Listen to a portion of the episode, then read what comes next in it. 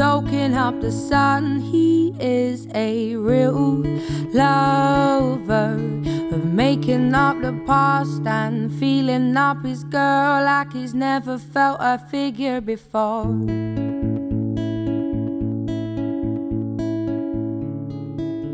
When I thought about the sort of show I wanted to do, I kept coming back to the idea of giving advice. I think it's something about being the youngest of five kids that makes me want to throw myself into any given situation and give my two cents. Maybe even slap my hand on a desk and exclaim authoritatively, Not on my watch. Then I thought about it. A 23 year old college dropout giving advice from his childhood bedroom. I imagine myself recording episodes between bouts of agonizing over how I'm going to get my feral cat colony under control and manage my anxiety enough to go back to school. That's when I realized I had to make that show. As the concept materialized, I started considering how my advice would be taken with the expectation that I have some sort of expertise on the subject at hand. If I were to talk about the bewildering phenomenon of middle class white Christian homophobic bros acting incredibly gay, I'd be expected to read a book or two about it first. But that's dumb. Expertise on a subject, while admirable and something worth striving toward, shouldn't be necessary to speak on it, especially when you're living and observing it and passionately curious about it. But really, if anybody knows a good book on the appropriation of gay culture by Christian bros, let me know. Then I had another realization. Given my position, it would be difficult to facilitate a substantial amount of submissions, let alone one advice seeking letter. Then I had my aha moment, trademark Oprah Winfrey. I have my own questions. Why shouldn't I ask them in front of people? Who knows? Maybe you have the same question. Maybe you even have the answer. I decided even when I lacked the proper expertise, I would talk about it anyways, it being whatever the subject that kept me up at night, that kept you, the listener, up at night. I'd talk about it, ask a guest's advice, give my advice, but then I'd also ask to hear back from yours, the listener's advice. My kitschy little title, Deer Reed, both words spelled with two E's, would refer to questions seeking my advice and missives giving me advice. Who knows? Maybe one day I'll actually get some real submissions. Maybe then I can stop asking my own questions and tackle someone else's problems for a change. Whomever is asking the question, it doesn't matter. Why should the conversation have to wait for the ideal time? Let's talk about it now.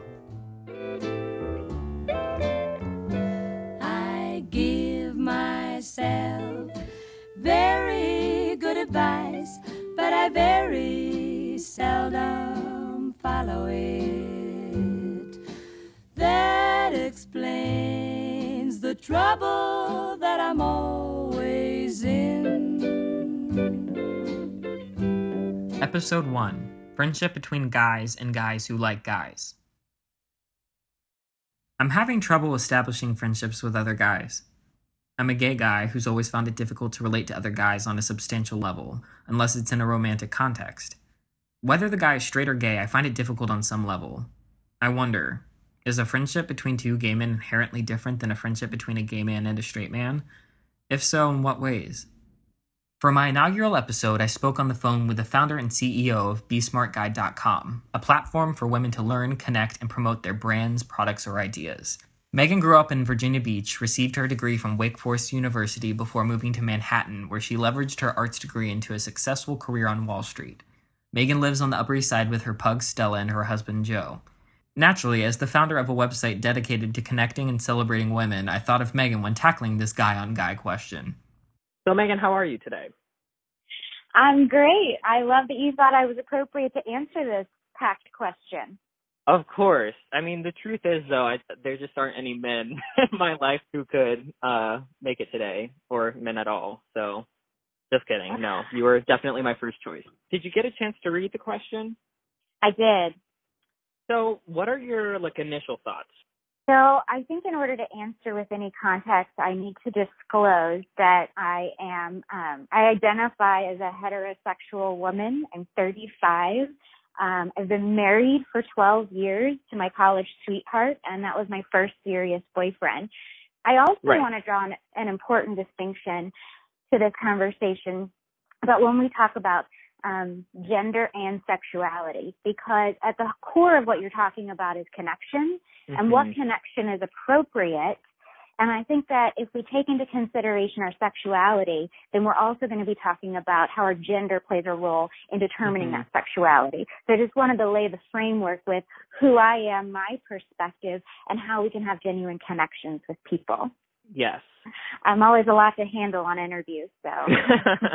no, that's perfect. but I think you will really have some really great insight. Yeah. So the question you've asked is, can a gay man have um, connection, deep intimacy with other men, gay or straight, and what are the barriers to that? I want to say that everyone needs some form of intimacy, sexual, mm-hmm. emotional, mental, but not everyone, not everyone can connect with everyone, and not everyone should certainly have intimacy with everyone. Right. And, and different levels of intimacy are appropriate. So again, throwing out some buzz, buzzwords, um, connectivity, intimacy, emotional, physical, and right. mental. So with that, all of that being said, and asterisk, asterisk, see legal disclaimer, see legal disclaimer, I want to say that, um, that being a heterosexual woman, I, I don't have any, I don't have any relationships with straight men who I'm attracted to, and theoretically they're attracted to me. Mm-hmm. Um, I, I, I have connections with plenty of straight men, but I don't have any relationships with any level of intimacy. I obviously don't have sexual intimacy. Um, now that's because I'm in a committed relationship. On the other hand, whether I'm single or not, the possibility of intimacy, sexual or emotional, uh, mm-hmm. or mental is possible. And therefore there is a gate, there's a barrier. That's mm-hmm. not to mm-hmm. say I don't have connectivity with straight mm-hmm. men in my community, that I don't have relationships with them, email, mm-hmm. text, correspondence, and helpful. But there's a conscious choice on both sides that I don't nurture intimacy with them on any level or put mm-hmm. myself in that situation because the possibility of intimacy emotional, sexual, or mental is always possible. And unless we both come together with an interest in that, it would be unfair to the other person. So for you, as someone who is asking a question about connections with other gay men, it's very interesting because the parallel, if we were to assume there is a parallel, then I'm suggesting without intending to that you never have intimacy with gay guys unless mm-hmm. you're both under the understanding that's something that you want, whether you're mm-hmm. monogamous or not monogamous. Mm-hmm. So, so I think it obviously does deeply, deeply complicate relationships. I was relieved to hear what seemed to be her affirmation that sexuality does affect relationships between people of the same gender. Throughout the interview, but especially towards the beginning, I couldn't help but feel that maybe my question was a non starter or lacking substance. Asking the question sort of felt like when you ask your mother to help you because her label maker isn't turning on, but then it turns on the first time she tries it. I digress. Either way, at times I felt like a simpleton. Does anybody really care if a friendship between two men is influenced by their sexuality? If anything, I was just exemplifying my lack of ability to acquire male friends, which was more likely due to my dumb questions and label maker ownership status. It didn't help that the new presence of a call recording app made me uncharacteristically meek. I was putting blonde Caucasian 70s Jesus to shame. Megan was quick to point out that while she did see the complications sexual orientation brings to friendships between people of the same gender, she was wary not to overcomplicate the theoretical friendship unnecessarily. On the other hand, I don't want to make something more complicated than it seems to be because I have friends who are lesbians who I love deeply and I care about deeply. I'm straight, they're gay. Um, and I would say that I am intimate with them emotionally and mm-hmm. I'm intimate with them mentally, but obviously not sexually. Mm-hmm. So that's a dynamic where there's a straight person and a gay person in relationship friends mm-hmm. for many years, new friends. So I don't, I, I obviously don't want to say something so ridiculous or su- superficial that, you know, two people of the same gender can't be alone in a room with wine because something might happen. I'm just saying what right. the rules of the game are for, for in my life as a straight person that I would not put myself in that situation with a straight man. However, with my friends who are lesbian, we would absolutely be at home alone with a mm-hmm. bottle of wine and right. very, very much uh, close and sharing our hearts. Um, and without that, you know, without the risk of, of feelings getting hurt in either direction, probably because of how we know each other. Hmm. So, so I think it has to do with intention. I think it has to do, And clearly one person can form feelings, romantic feelings for another person, regardless of gender and sexuality for uh, on the part of either person. Mm-hmm. So we have to take a look at intention. You have Right. to say, what is my intention? Is my intention that if some if this goes further, I'm okay with that sexually, emotionally, or mentally, or not? And then put yourself in that situation, or don't put yourself in that situation to pre- protect that ever happening.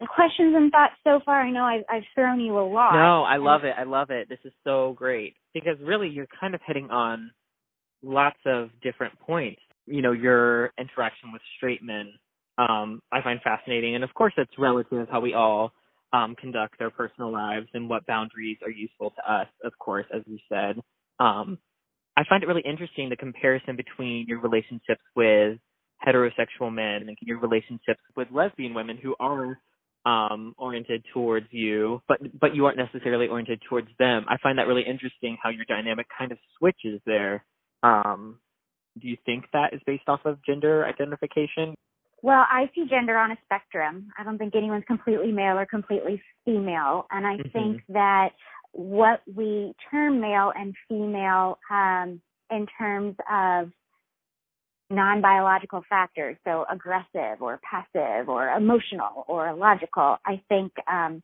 that is really important to make a distinction as well. With the spectrum of gender and with the spectrum of sexuality, you know, it depends on where you are in the moment, but you, it doesn't really matter who's there. right So it, so it goes back, I guess, I guess, to intention, meaning why was I, why am I comfortable being emotionally intimate with my lesbian friends, um, Mhm. and not emotionally intimate with my male friends? Well, maybe that's because the nature of those girl friendships, maybe there's a more boundary there. But it is a bit short sighted of me to say it's different with my female friends, regardless of their sexuality, because enough, you know, because it could just as easily move in that direction. Um, Right.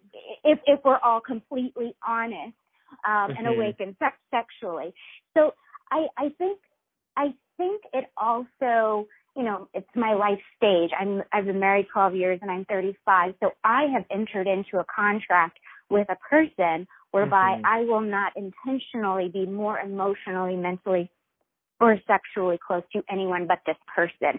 I will Right. It's that I can have a degree of physical intimacy, but not sexual intimacy. I can have degrees of emotional intimacy, but not more intimacy. And and to be honest, I have determined that for me, I want to be close. I want to have intimacy with my husband more than I have intimacy with anyone else. So I prioritize it with my time.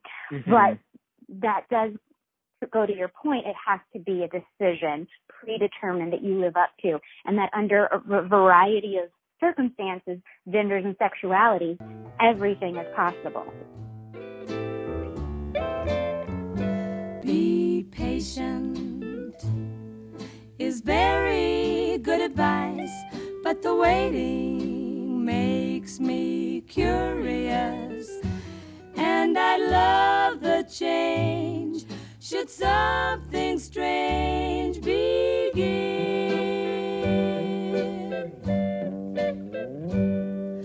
and this is why I wanted to speak with you because I think you have a very specific um, vantage point.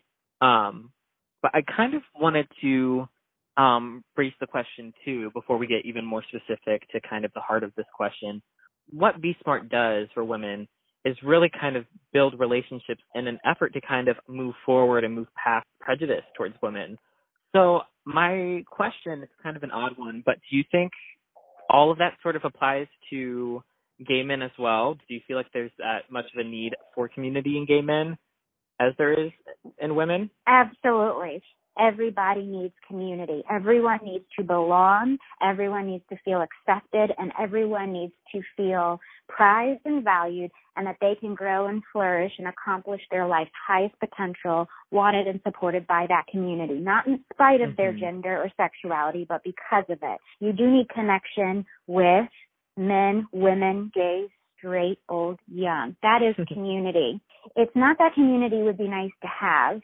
Community support is actually an essential ingredient in helping mm-hmm. you be and do everything you are meant to be and do. And so mm-hmm. that's that's what Be Smart does for for young women. We're an intentional community with a set of core values to lift each other up and lift ourselves up. Um, and to that end, I would be, you know, open and willing and committed to provide the same thing to gay to gay men, um, if that's helpful. I appreciated Megan's emphasis on the value of community. I've noticed that both my immediate social circle and society at large are obsessed with community while still disregarding its value. It's almost as if they view it as a result of their achievements, rather than a source of fulfillment and inspiration. I think community should be like a tastefully and minimally decorated home, or in my case, my room in my parents' home. Only acquire the things you feel passionately about. Invest in those things, whether that be monetarily or with time and paint, and resist the urge to fill empty spaces with things you're apathetic about. I imagine myself in a thrift store, but instead of IKEA coffee tables and maimed paperback romance novels, the humanoid equivalents sit on racks and in corners. I come across a perfectly nice urban side table, not my taste. The table speaks at me. Hey, Reed, want to come to my artist jam session bonfire? I reply, I'm sorry, but I'm apathetic about you. He continues, Are you sure? You look so sad and lonely, bud. The animated side table isn't wrong, but I stick to my guns and reply, I, I think I'm gonna hold out for a last door bookshelf that I can put my Blu rays in. One that answers my FaceTime calls and will wear an oversized jacket to movies with me so we can sneak in milkshakes. Thanks, though. See? Intentional, minimal, honest. So basically, I think what I'm getting at in this question is do these relationships look different? Does my relationship with a gay man look different than friendship with a heterosexual man? Should it? What do you think? Sure. I would say yes, it is a different relationship, but I would have to qualify that and say it's not binary. There are not two types of relationships, those with straight mm-hmm. people and they're gay with people there are a million plus relationships for each person who's unique. It's not binary gay or straight. It is person to person and your ability to draw a boundary around those intimacies is constantly um, up for, for for doing or not doing. Interesting. And I think the way that you're speaking about boundaries is not necessarily boundary in a exclusive uh, context, but more so in an inclusive context in the sense of when I set this boundary, I'm really including you to this length in my life, which I think a lot of people could benefit from that sort of idea. You know, a boundary not being something uh, that's pushing somebody away or limiting their place in your life, but really just making a specific place in your life, which I think is great. It's being proactive about your intimacy, um, plus or minus. And when you're you have to remember though, but when you're in a situation of healthy community support where you feel loved, you feel valued, and you feel connected, then you're going to be in a position whereby you can um, insert healthy relationship boundaries because you're not going to want to crisscross the intention for emotional intimacy and sexual intimacy for just right. really needing great great friends because everyone needs great friends. I noticed intentionality seemed to be at the heart of Megan's perspective on the topic. What I like about intentionality is that it calls on us to be honest with ourselves as well as those closest to us. Just like it's generally known that you can never be wrong in Sunday school if you answer Jesus, you can never go wrong when answering life's questions with honesty. But let's be honest, sometimes the answer to Sunday school questions is sometimes really Satan or the blood of the wicked or something like that. Honesty is the Sunday school answer equivalent to life. You can't be wrong when you're honest, but I should warn you, all of the other Sunday school kids will hate you and think you're obnoxious. Speaking of Sunday school, growing up in a conservative Christian community, I noticed a lot of dishonesty in an effort to make those connections and friendships. It's sad. Maybe a young woman is told her attraction to another young man is inappropriate, and that repressed desire for connection turns into unhealthy connections and friendships that are trying to fill that repressed need. This is the single biggest issue with gays in non affirming communities. The culture, intentionally or not, encourages dishonesty. If you're honest about your orientation towards your same sex, not only is that intimate connection made unavailable, but platonic connection is almost impossible to achieve as well, most likely due to the community's discomfort. So us gays pretend we just really like him as a friend. And the result is a toxic community built on dishonesty and muddled intentions. It seemed the answer to my question was intention. I shared that with Megan, to which she responded. Because it goes both ways. If we're honest about our intention, it goes both ways, regardless of gender, regardless of sexuality. It's, hey, I maybe am becoming sexually involved with you, but really I just need a better friend and I wish mm-hmm. I wasn't sexually involved with you. Or it's, hey, I'm the I'm calling you all the time and I'm in your life all the time. But that's because what I really want is a sexual involvement and if you don't give me a sexual involvement I'm going away. So it goes it goes both ways, and Right. it's really important that you not try to fulfill a sexual need and an emotional need, and an emotional need with a sexual need. Wouldn't it be great if we talked that way? Just walk up and be like, if I don't get my sexual connection, I'm gonna go away.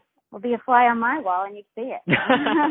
I think it's funny. I think that your your work with Be Smart really speaks to the answer you, you've given, which is intentionality and you know openness within boundaries. And even your your work is uh, geared towards and aimed at women, but at the same time, I love how it's open for anybody, and I think that's awesome. And what we spoke about today too with uh differences in friendships and relationships and it is influenced by gender and uh sex and all those things that complicate our lives but at the same time uh not really. It's kind of open and gray and it's just as unique as each individual friendship. I, that's kind of what i took away. Do you do you feel the same?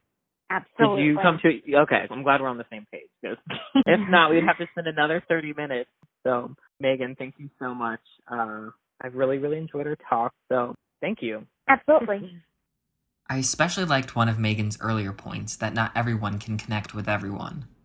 Most likely, it just resonated with my introverted temperament and affinity for feeling special.